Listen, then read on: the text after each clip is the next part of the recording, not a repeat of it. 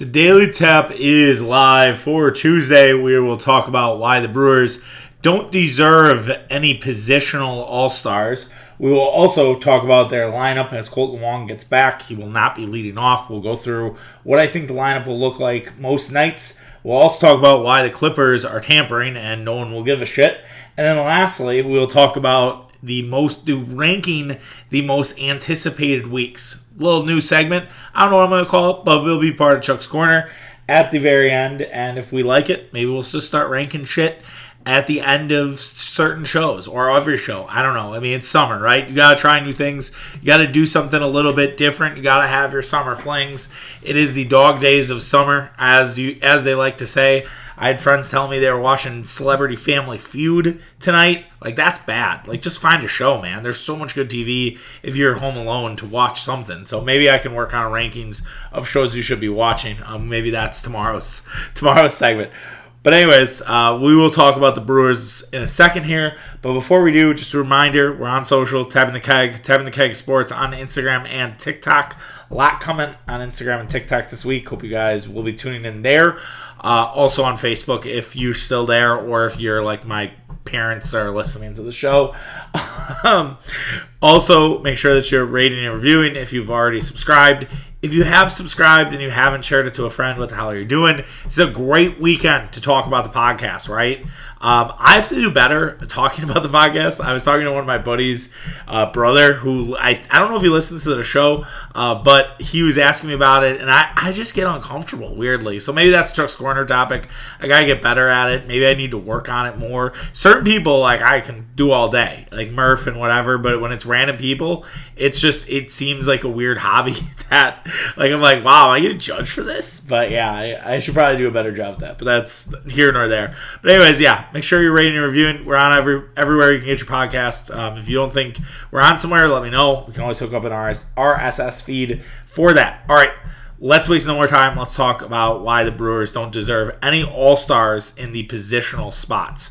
The Milwaukee Brewers and All Star voting are out right now. Uh, the first round of fan ballots came out today, and the Brewers do not have anyone close to the top, and for good reason. There's no reason at all that the Brewers should have an all star when it comes to the positions on the baseball field. Now, do the Brewers have pitchers that are all stars? Absolutely, and we can talk about that at the tail end here. But when it comes to the guy, the starting nine, the Brewers have none that should be considered, and it is ludicrous to even think so. It, I know that the Milwaukee Brewers social media and marketing will try to get out the vote campaigns. I understand that, but at the same time, none of them deserve our votes. Like we should just pass the buck altogether. Some could argue that there are political races like this where you're like, I don't want to vote. Usually you do because it's your civic duty. You have no duty to anybody on the Brewers to vote for any All Stars. And even though they'll do things like giving away Chick fil A sandwiches and all sorts of other shit, there is no reason to vote for any of these guys. And you're like, Charlie, that sounds mean. That sounds like you're more critical than you usually are it's not that I'm critical. It's just let's face the facts here. Let's just look through this and see why the Brewers don't deserve any All Stars when it comes to the starting nine or in the positional spots in baseball. You have your catcher, you have your DH, you have your outfield, all those positions. None of them do the Brewers even come close. There's only one where I could make a slight case, but even then, that case is like does not hold water for how the guy has played this year. So we'll start with the guys who are maybe the most obvious all star candidates, and then we'll go from there and we'll kind of work our way down the list. I didn't talk too much about D. I won't talk about DH, by the way, and Andrew McCutchen, but uh, McCutchen had that slump during the middle of the year. I think it's pretty obvious that McCutchen does not deserve to be an all star this year. All right, let's start at the shortstop position. Willy Adames. He's getting a lot of love. I know the Brewers, whenever he gets a home run, they're like, hey, vote for Willie for the All Stars. He does lead the NL in home runs at the shortstop position, but that's where it's at. It ends. Now, if he played second base, I think you'd actually have a real case for Willy Adames to potentially be an All Star. But he also is hitting 216. That's not really going to get it done. Trea Turner and Dan- Dansby Swanson are having much better years and on much more public teams. There is no reason why Willy Adames should be an All Star over Trea Turner and Dansby, Swan- Dansby Swanson. They're going to have a really hard time getting Adames into All Star games at the shortstop position. They just are. Like those two guys, A, are very good. They're going to be good for a long time. And then C, Francisco Lindor, who probably deserves to be considered over Adames, also plays on a major market and also is one of the quote unquote faces of baseball. Adames is not there yet. I think if the Brewers were to go on like a World Series run next this year and Adames plays a major role, I could see Adames elevating himself to that and getting more of the fan vote despite how he's played. There's only a few guys where I really think that they're getting votes despite how they're playing. And it's it's not a long list. But that's how you get it when the casual observers understand who you are. But with a guy hitting under 250, not even even hitting close to 250, there is no real case I can make for Willy Adames. Christian Yelich, who seemed like a perennial all star back in 2018, 2019, he is not that anymore. We've went through it. You, I get it, right? Now you're like, okay, here goes Charlie making the case for it. The only thing that's interesting is that he's near the top of all outfielders in the National League when it comes to runs and hits. But kind of like Adames with home runs, that's where it ends. It's really hard to make a case for him when you look at the top vote getters being Mookie Betts, Joc Pederson, Ronald Acuna all three or two of them are very deserving and Peter in Betts and Pederson who are having great years. Acuna is one of the faces of baseball and probably did once the, you should have him as an all-star, but he isn't having the years that others are having. Like look at the year Kyle Schwarber's having. It's really fucking good. I think Schwarber deserves a ton of consideration for for being an all-star. I think Juan Soto's had a weird year. I don't think you can consider Juan Soto weirdly enough even though, again, he is a quote unquote face of baseball. Um, but I don't even think Kim Marte, I think would be an interesting one, but he's had a little bit of injury issues. Yelich is way down the list. Yelich is 18th. That's for good reason. If Yelich had more power, if Yelich was doing more things in terms of extra base hits, maybe there could be a case for Christian Yelich. But right now, I don't see it, and nor do I think Christian Yelich will end up getting in the All Star game, even with like injuries or anything like that. Rowdy Tellez, while Rowdy's had a pretty solid year for the Brewers, I can't make any arguments for Rowdy having a better season than Paul Goldschmidt and Pete Alonso. Those two are the front runners of the MVP with Manny Machado. It's really hard to make a case for anybody other than Goldschmidt and Alonso when it comes to the first base position. There is it's done, right? Like you know how when people go Alonso and Goldschmidt, that's the tweet. Like seriously, like there we don't need to go any further into it. Those guys are playing unreal baseball, and no way does Rowdy Tellez even sniff their jock. Even though I like Rowdy a lot, I'm just saying, like there's no way. Okay, so if Kolten Wong actually had like a really good year this year, I think you could make a case for Kolten Wong to be the all-star starter at second base because second base is actually a pit. Like it's really not good. You have Ozzy Albies now out with a fractured foot. Um, Albies is going to get a lot of votes from Braves fans, even though he's hurt. I mean, Fernando Tatis has not played a single fucking game this year, and he's fifth in fan voting, and that just shows kind of maybe how big of a name Tatis is, and maybe he is the face of baseball. Maybe he's the one who has the belt right now when it comes to best, most notable player in the game. You know, kind of the the guy right now for the next generation, in my opinion. But it, back to Wong, like, yeah, there's nobody there really at the second base position. Jazz Chisholm, really popular player, an emerging player, a guy who I think you want at the All Star game. Like, I think having Jazz there makes things a lot more fun, but he's really not having a great year. Like, besides the home runs, where he has 14 of them, he's not having that special of a year. He's not a guy who I think has fully rounded out as a baseball player. He can hit the, hit the shit out of the ball, but he's just not there at the other parts of it in terms of doubles, hits, runs, all that other stuff. Now, granted, he also plays in the Marlins, where it's a little harder and teams focus and hone in a lot more on Jazz than maybe some of these other teams that we mentioned. Luis Urias splits time with Jace Peterson. He was hurt early in part of the season, and again, similar to the Goldschmidt Alonso thing in, at first, no one's really to make an argument against Manny Machado and Nolan Arenado. Two guys are having great years in their own right at the third base position. Then, lastly, at catcher, Omar Narvaez has been a complete non factor this season, besides a cool nine game hitting streak. Uh, his backup, Victor Caratini, might actually be having a better season than he is. Uh, Willson Contreras is the obvious choice. Actually, what's interesting is that that second spot right now is who is it? it it's not Dalton Varsho, who's from Al- Appleton, who it should be. It's Travis d'Arnaud from the Braves, and Yadier Molina's fourth. Varsho actually is not even in the top ten, which is fucking pathetic. Like that's embarrassing if you're a if you're a Diamondbacks fan. Like if I was doing a Diamondbacks podcast, like we should be talking about how D- Dalton Varsho is not in the top top ten of catchers in terms of All Star ballots. Like he's having a fucking awesome year, and no one cares because it's Diamondbacks. I mean, if we did a ranking show about which teams do people care the least about, I have to put the Diamondbacks in there. Maybe that's another good one, right? I might, I could do a full like rankings podcast. I could do like a rankings podcast every day. Um, but we might have to do that because we're playing the Rays, who I think would actually make that list as well. Um, but it's I think the Rays, it's kind of not their fault. It's like a goodwill hunting situation. It's not your fault. It's not your fault. That's kind of how I think it. I think it's the stadium more than it is the Rays. Again, another story, another time. But yeah, I I don't see any Brewer positional player deserving an All Star starting spot. Like there is no, and I, and I really don't see a backup spot either, right? Like, I you go through these names, and we basically have guys that are having much better years than the Brewers, and maybe that speaks to the struggles this offense has had this season. Um, I know they've been playing a lot better. Um, the offense has been cooking. If you look at the last 15 games, it's been really good for this offense. But at the same point, that doesn't mean that suddenly the Brewers have any all stars, you know, that are out in the starting nine.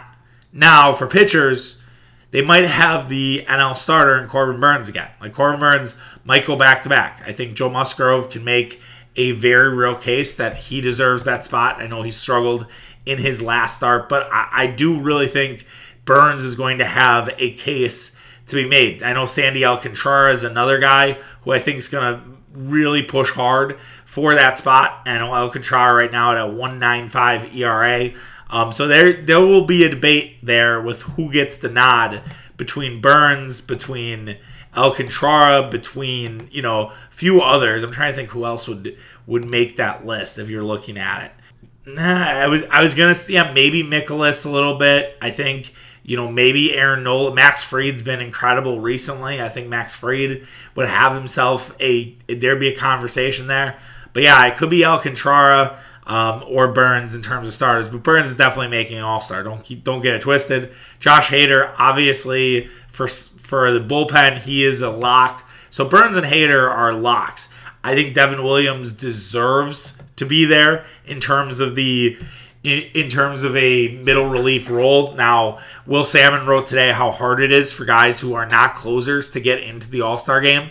But Devin Williams deserves it. I mean, Devin Williams has been lights out um, he's been really good. Only allowed seven runs all year in 28 innings pitched. He struck out 14, 46 batters in 26 innings. That's pretty wild. His walks are a little high. I'll, I'll get I'll give you that.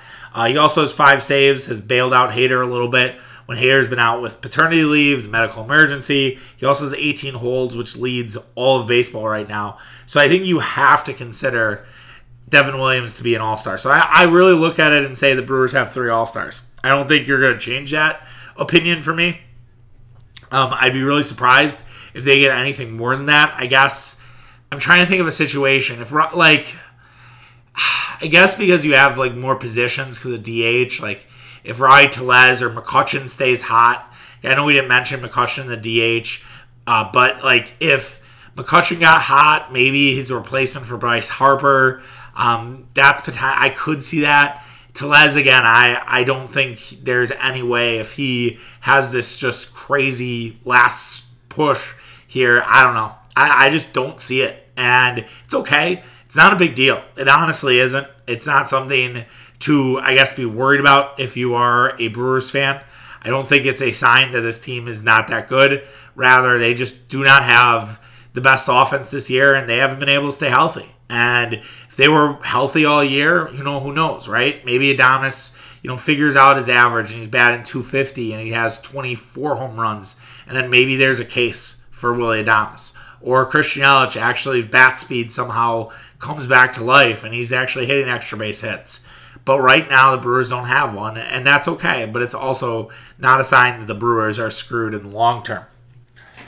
Moving on to the Brewers lineup, uh, that we will be different tonight because Kolten Wong should be back from his calf injury. Um, it'll be nice to have Kolten Wong back. The Brewers will almost be at full strength at their starting lineup, just missing Hunter Renfroe. Now, there have been debates whether Wong would go back to the leadoff spot. I do not see it happening. I would be absolutely stunned if the Brewers moved Christian Yelich from the lineup, from the top of the lineup. Christian Yelich has been great at the top of the lineup. There is really no reason to pull Christian Yelich out of that lineup spot, and it's been working for the Brewers. They've been producing runs. Like I said, the offense has been playing a lot better in the last two weeks. So I don't imagine you're going to have Kolten Wong at the top. Now, I saw a radio station today. Was like, "Would you trade Kolten Wong?" I'm like, "What? What the fuck? Like, why? Why would you trade Kolten Wong? Like, what? What good does that? First of all, the guy has been in a ton of postseason baseball. Number one. Number two, he's a pretty damn good second second baseman, a Gold Glover. Not sure if you knew that. I know he's he's not had the best year defensively, but still, like it's there. Like that that still exists. Like I don't think I don't think Kolten Wong has lost it. Like I don't think Kolten Wong has lost it when it comes to his offense or defense. Excuse me. But I, I just don't see a him being a leadoff hitter at this point. But I also don't see the Brewers needing to move on from Kolten Wong. Like I realize Jace Peterson has had a really good year, and I realize you could make a decent case that Peterson deserves maybe more playing time over Luis Urias. I think you just use them interchangeably. I think you make sure guys get proper days off, and you just kind of have a rotation between Urias, Peterson, and and uh, Wong, and that's kind of it, right? And Brosseau can can mix in there when when available, right, against the left-hander. I could see them sending down Keston Hiura. I don't think so. I think they'll send down Pablo Reyes. I think he's a, he's not a big leaguer, um, and I wish they would just DFA him and get him off the 40 man and bring somebody else up in terms of that 40 man. But that's again here nor there. How I think the lineup will look tonight for the Brewers. I think you're going to go Christian Yelich uh, at the left field position. Willy Adames, revenge series for him at shortstop. Rowdy Tellez, first base. Andrew McCutchen, DH. Luis Urias, third base. Narvaez, catcher. Tyrone Taylor at right field. Then I think you'll go Wong at second base, and then Jonathan Davis out at center field. So I think Wong is actually going to be hitting eighth, which I don't hate. I honestly don't. I think that isn't a bad thing, right? Wong can definitely be a guy who could set the table at the bottom of the order and have basically a second leadoff hitter, if you will. Um, I know usually the conventionalism is to have him bat ninth, but obviously you don't want to have that lefty lefty situation and give a reliever that luxury. So that's where I think it's split up. I would be surprised if would bat sixth where Narvaez is. I think you'd want Narvaez's kind of bat or Caratini for that matter. I think you'd want their bat at that sixth spot for potential home runs and run scoring opportunities. So yes, that's what I think we'll see with the lineup. And if for some reason it isn't that way, and Wong goes up back up to the top, well, we have a, we have a topic for tomorrow's podcast. So that's that's a win-win for all of us here. As for Brandon Woodruff, who will be back in the line as the starting pitcher tomorrow uh, or tonight, excuse me. I don't know if there should be a lot of expectations uh, for Brandon Woodruff. Um, I think that Brandon Woodruff, obviously coming off a pretty long uh, injury stint, he had the ankle injury and then he had Raynaud syndrome where he had trouble gripping some of his pitches. I do think it helps that he's pitching at Tropicana Field, which is a controlled environment. I think that will benefit Woodruff. Um, I'll be curious to watch his first start, you know, out in the elements, which will be against Pittsburgh likely. Uh, but I do think this is good stuff for Brand to have Brandon Woodruff back. It makes the Brewers stronger. It helps the Brewers a lot, given the fact that that Houser and Lauer have been ass awful. Um, really for the last few we- weeks, basically the last month has not been really good for either of those pitchers. Jason Alexander has been a nice surprise, and he's a great guy to kind of fill the gap while you wait on whatever's going on with Aaron Ashby. And I honestly think once Aaron Ashby's back, I don't know if Jason Alexander should lose his spot. I mean, it's an interesting conversation, right? Alexander has has kind of had a blow a blowout start looming in him. Like if you look at his FIP numbers, they're not pretty. He's like there is going to be a moment where Alexander gives up seven or eight runs, and teams get books on him, and we'll start attacking him, and he he will be there's a reason why he's been in the minors for almost his entire career, right? But who knows? Sometimes these guys just kind of have magical years and they figure it out. I've started to call Jason Alexander the magician because the guy just seems to get out of jams at all at all costs. Like he does give up a lot of runs, but or uh, hits, excuse me, but he pitches a contact, and I, I don't hate that. And if you can get outs, God bless you. So I'll be curious to see what that rotation looks like. Not necessarily when Woodruff gets back, but what does it look like when Ashby gets back? Like how how does that change?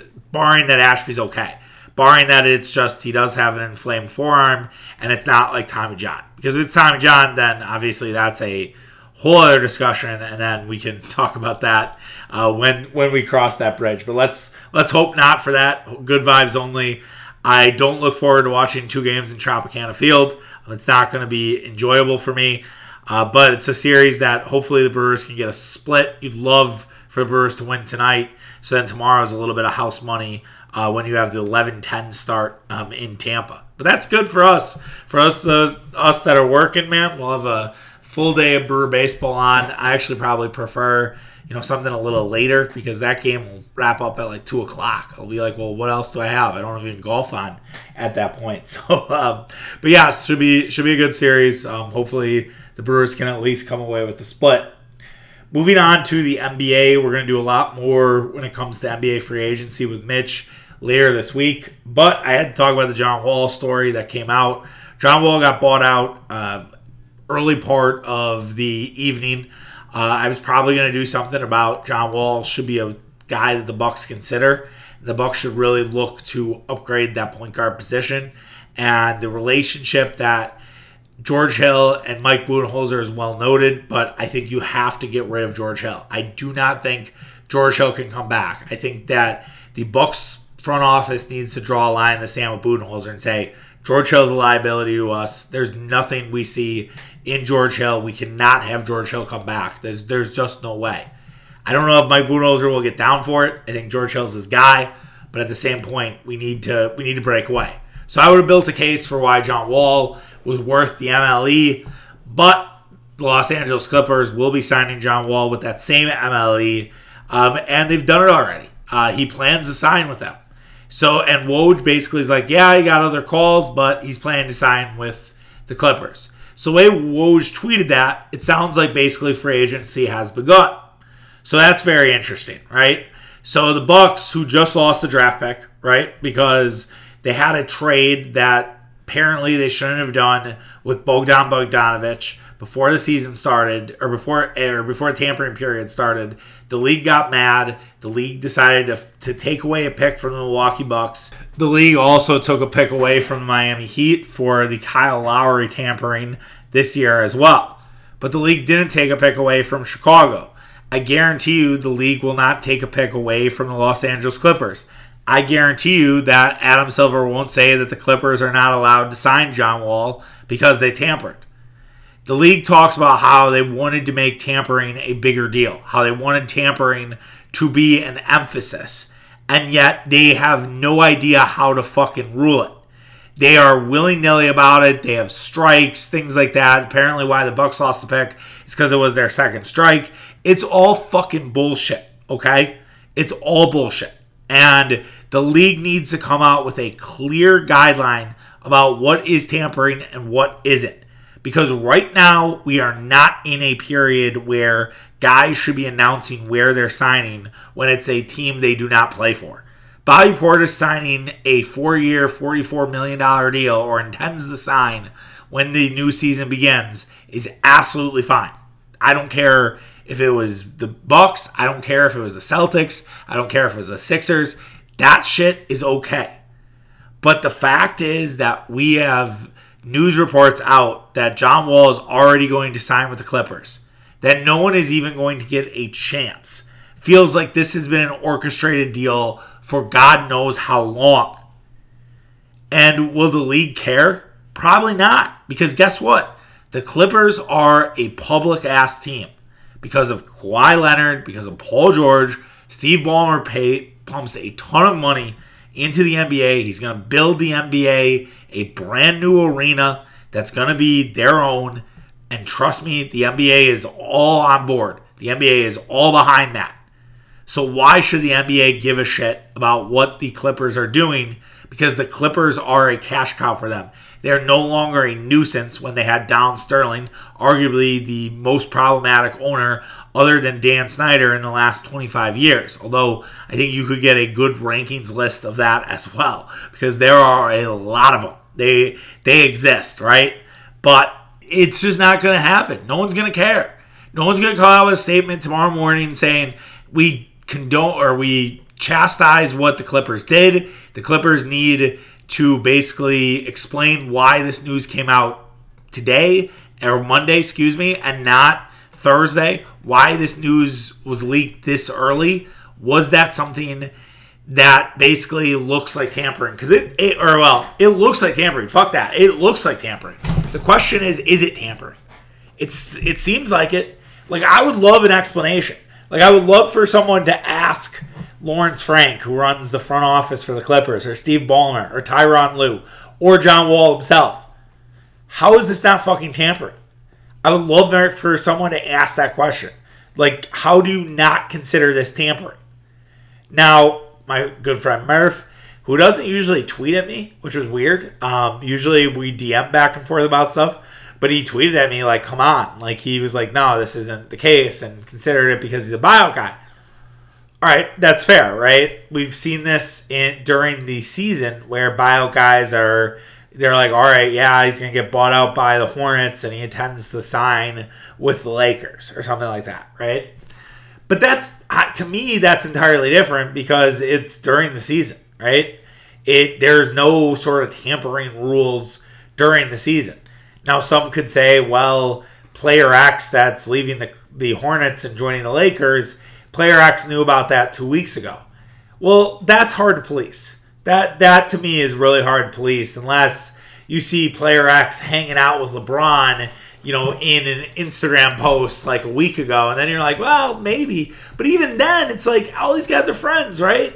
Who knows, right? They could just be having beers and bros. Let them live. So you can't just say everything is tampering. We can't just be like everything's a fucking conspiracy. But the fact is, I can't stand when this shit happens in the NBA and no one seems to care. Now, this this drew a little bit of outrage from some of the NBA community that wasn't just the Bucks. But if the Bucks have to forfeit a pick, if Miami, who's not necessarily a fan favorite of any Bucks fan, but sometimes you have to work with your enemy, they had to forfeit a pick why can't everybody else? The Bulls had to for, forfeit a pick for Lonzo Ball. That was a clear tamper. That was not not even like trying. That was a blatant tamper, just like this is. The Clippers should have to forfeit a pick. And if you're like, you sound like a tattletale, you sound like a snitch, so fucking be it. All right? You lose a pick and then come talk to me. And you're like, well, Charlie, second round picks are, are lottery tickets. Well, guess what? Why not? I want a fucking lottery ticket. I want to try and see maybe if a guy can work out, all right? For every lottery ticket, there's Khris Middleton or Michael Redd. Those guys kind of worked out in the second round, now didn't they? And I know they got back into it with getting Hugo Besson at the last pick. With a pure, honestly, more of a lottery pick than like Middleton or Redd. But still, I don't think that we should have a double standard in the NBA. That's what bothers me. Is that there is a clear double standard in the NBA, and it needs to be fixed. And I hope the NBA looks into this, puts out a statement, and throws the book at the Clippers for John Wall. And if you want my opinion on John Wall to the Clippers, not a bad deal. It's a good deal for the Clippers. Probably means Reggie Jackson, I don't think, is back, but maybe he will be. I'm not sure. Um, definitely, the Clippers are trying to contend this year, and they're gonna they're gonna have a good good team and good squad that They'll be worth it with the Bill Belichick of basketball. People forget. All right, we're doing something new. We why don't we call this? Oh, I want to do something around. I got to work on the name. We're gonna workshop the name. I was gonna. I want to do something around TRL. Right. I love TRL as a kid. I think we all did. Right. We all who grew up in the 90s, late 90s, early 2000s. We all love TRL. TRL was great. For those who are uh, Gen Zers, might not know. You probably do know TRL. I feel like TRL is a very cultural thing, um, regardless of your age. But TRL was a countdown show for our generation, kind of like what Casey Kasem, the top 40 was for my parents' generation and your parents' generation. And it was music videos. They would bring new artists there. You know, it was where pop sort of blew up. It was also very interesting to see basically things like Limp Bizkit Korn come to the forefront, right? It wasn't, it didn't just, it, it was started as just pop music and then it became so much more. And then hip hop got involved and the combination of hip hop and pop. And I, I really could make a strong case that TRL sort of bridged the gap and brought music together in more ways than one, right? And you know, they always would have people there. It was a thing to do when you were a young superstar. Um, it was, you know, you had the signs outside and everything like that. Like, it was a great show. And if someone were to say, all right, we're going to do a Netflix show on, you know, like a dramatization of TRL, fucking it. 100%. Like, you don't have to ask me twice. Like, I am in on that. Oral history of TRL probably exists. But like if Jim Miller, who wrote the Live from New York, he's wrote the HBO, he did the ESPN one, which is all are good. I've I've only read the ESPN one in full. I've read like probably twenty five percent of Live from New York as I look at it on my bookshelf as I'm taping this podcast. Uh, but no, he Jim does a great job in terms of getting all the interviews. Like I, I would be hundred percent in on that. Um, uh, even a podcast, like a pod, like a retrospect TRL podcast, like this week in TRL, in hundred percent. But anyways, so we are gonna do a rankings show. I know a lot of people do rankings shows on sports podcasts. I get it, uh, but we'll figure out a way to weave TRL in. I want to get TRL woven in, um, and we'll we'll figure out a way. But the rankings today are most rankings of the anticipated weeks. Those weeks that you just crave, that you are looking at and you are like, oh my God, can this week go any slower? I just want to get to the weekend so I can party and drink my face off or watch the sporting event or hang out with my friends or see my family or whatever whatever it may be. Those weeks are are there. Now, I say this all the time with rankings. This is my list. I'd love to hear your list. Um, but these this is my list for those things. And this is what I came up with. Number one is Thanksgiving. I look forward to Thanksgiving, I think, more than anything else. You're like, wow, insert a fat joke here. No, I do love the food. Not, don't get me wrong. My dad grills a turkey. It's one of the best things that I eat all year. He does a great fucking job with it. It is. It, I will put my dad's turkey up with any fucking turkey in the greater state of Wisconsin. It is that good and the stuffing that goes along with it is phenomenal. The homemade mashed potatoes, you can't beat the meal. All right. My wife's family, they do a pretty good job as well. But I do, I do fully believe that my they it'll come together, and I think we'll have one, and it'll be great, and it'll be fantastic. But that will be a, a holiday that my parents will probably own, uh, even if my wife doesn't know it, because I am not giving up that grilled turkey for really most things. Uh, that that's one where it's a bridge too far. You can give up some things in your relationship.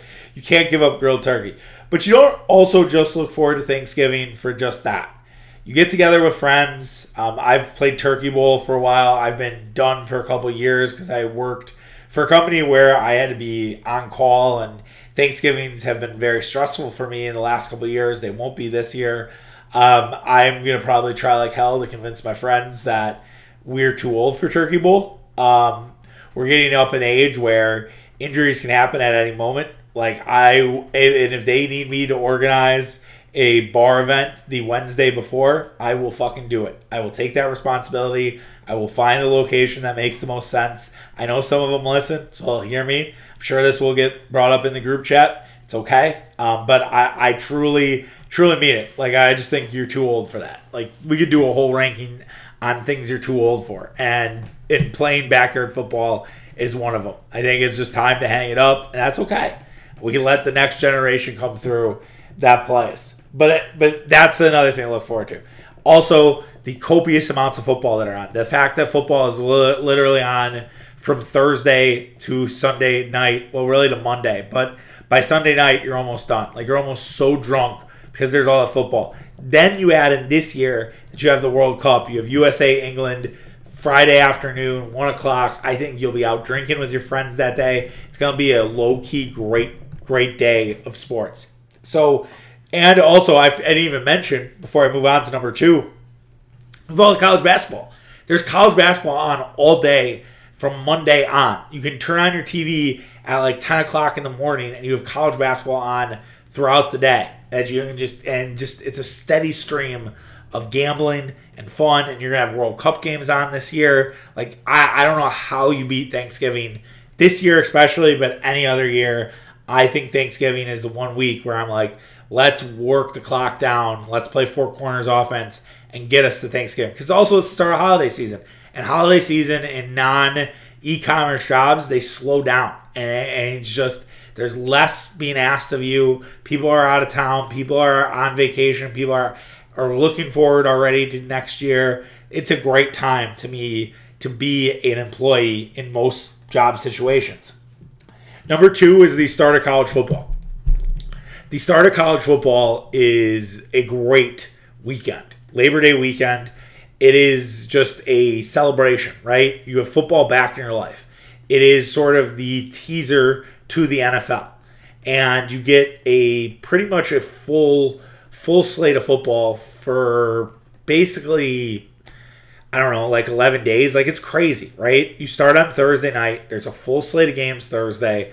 Then you have a couple games Friday. You still wet your beak there. Then a full slate Saturday yeah, the games aren't that great, but it, it kind of doesn't matter because you just have football on, right? You just have football on, all right? And then Sunday you get a game, Monday you get a game, you have two days off, then the NFL starts, then you get the second week of college football, sometimes better, sometimes worse than week one, then the first week of NFL, Sunday, Monday, and then you're done. So basically, there is only two days starting on that Thursday where you don't have football. Don't tell me that that's not one of the best weeks to look forward to because you're just so excited that football's back. And I'm I'm not less one of those people where I'm like eight weeks to football. Like I, I enjoy my summer. I enjoy having the flexibility. I enjoy the fact that I can do stuff on Sundays and not have to be sitting in front of my TV watching all my bets lose and everything like that. Like I I like having the freedom of you know not having football on for an entire day. But once you get to that fall, you are ready for it. And it helps even if the weather's a little colder. If it's a little chilly, I'm not saying like it's dreary outside, but if it's like sunny and 60, it's not like hot as fuck, that even makes it better. Because then it's like you don't feel obliged to be outside or anything like that. Number three will be March Madness. March Madness is fantastic, right? Like, I think I look forward to March Madness right up there with anybody else. I could argue March Madness should be should be number two, maybe. Uh, but March Madness is just such a cultural holiday.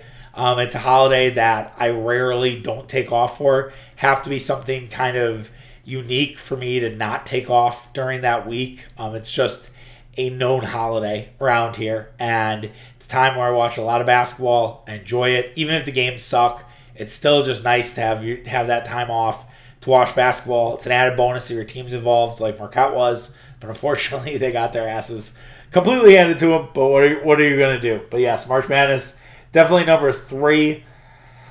Number four, I'm actually to go with Bachelor Party weekend. Like, Bachelor parties are like having that Bachelor Party or that big weekend where you're seeing all your buddies. It doesn't even necessarily have to be a, a Bachelor Party. It could be your friends in town for Saturday and he's you haven't seen him in a while. Or a couple's in town that lives you know, five or six hours away or that are visiting for the weekend or something like that. Like that anticipation of knowing your friends are in town and knowing that you're going to live it up like you're five to 10 years younger feels great. And that's the same with bachelor parties, right? That thirst builds as the week goes on and you get more excited and you're you're just waiting and waiting and waiting and then finally it's there and you're like oh my god like it's just this and that's i think why sometimes on bachelor parties specifically and guys trips and for that matter like I think you can go crazy that first night and just drink your face off, and you're extremely hungover, and everything else just is kind of secondary. Had that happen uh, in Vegas actually for a bachelor party for one of our friends.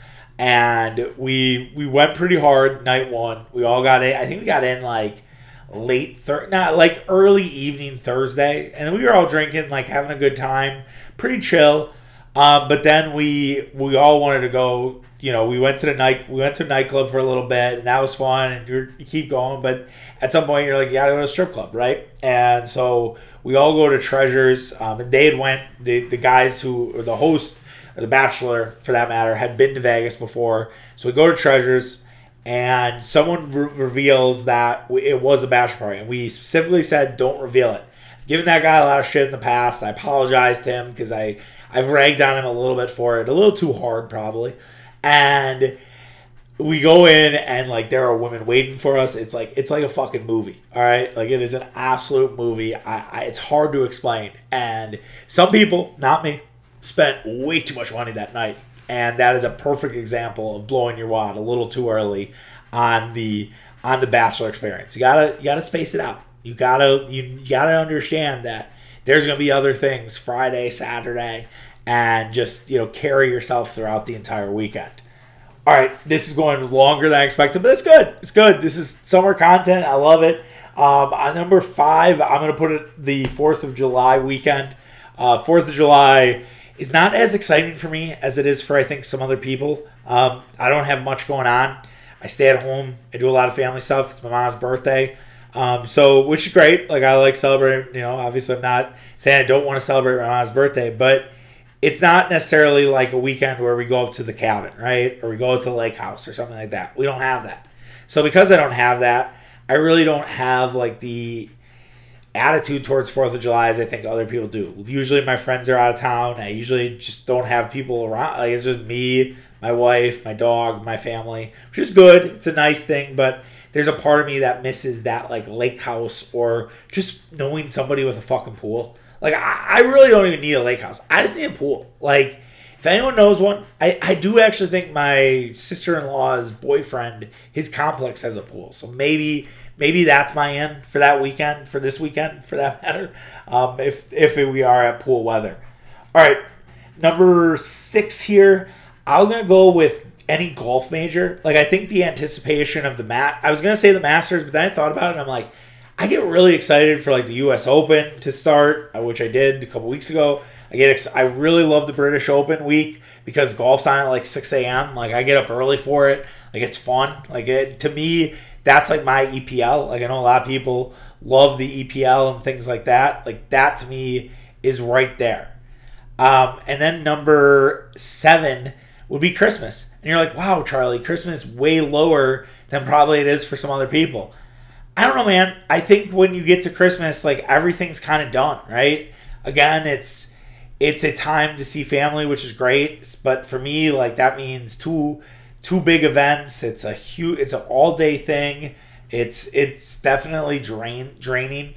Now you get some time off, which is nice, but usually you got to get back to work. It's hard. Sometimes you have great companies that let you kind of have that week off. And they're like, "Fuck it, we'll see you in new year."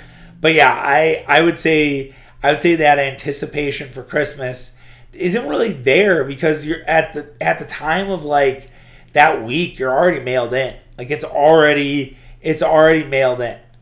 Um, so that's that's the rankings. Maybe we'll try to get to ten. Um, I didn't. I I could have probably tried kind of cobbled this together. I was like, you know what, like this is kind of what this week's all about because I thought about work today and I had stuff going on, but I was like, man, god damn, like I just want to be done. Like I just want to be done for the week, and it's Monday. It's probably a bad sign. Um, should be told, but I think that's what those anticipation weeks are all about. I think you get to work on Monday and you're like, there's a motivation factor, right? You're like, just get me to Wednesday, just get me to Thursday. But at the same time, you like fucking hate it. And you're just like, God damn. So yeah, I know I missed some. I know some would say NFL. Again, I, I think the college football, NFL, that's like an umbrella, in my opinion. Um, I know that some would probably say Memorial Day weekend. I get that, but weather sometimes shit there. Um, trying to think other ones. Maybe a birthday weekend if you're into that. Um, big trip, I guess, would be another one. But I, I don't know. I always think those weeks, while they're exciting, they're usually stressful. They're usually like, all right, we got to pack, we got to make sure a flight, you got to take care of the dog. Like, I don't know if those are those really ones you like look forward to. Not sure. So hit me up, uh, Tapping the Keg on Twitter, Tapping the Keg Sports on Instagram and TikTok. If I have enough time, I will put together a list of these most anticipated weeks uh, for you guys to discuss, um, at whether that be on my stories or on Twitter in general. All right, take care of yourself. This was a long podcast. I apologize for that. Um, we'll be back tomorrow with another daily tap, and then Mitch and I will jam about free agency. I also want to bring up a topic he brought up to me on Saturday, which I mentioned our Saturday chat easily could have been a podcast. I'm very mad. I almost pulled out the phone and was like, fuck it, let's just record. We'll figure it out. Um, but I'm sure it would have sounded terrible with all the nomad noise. But there was a a conversation basically about that I carry the water too much uh, for our teams.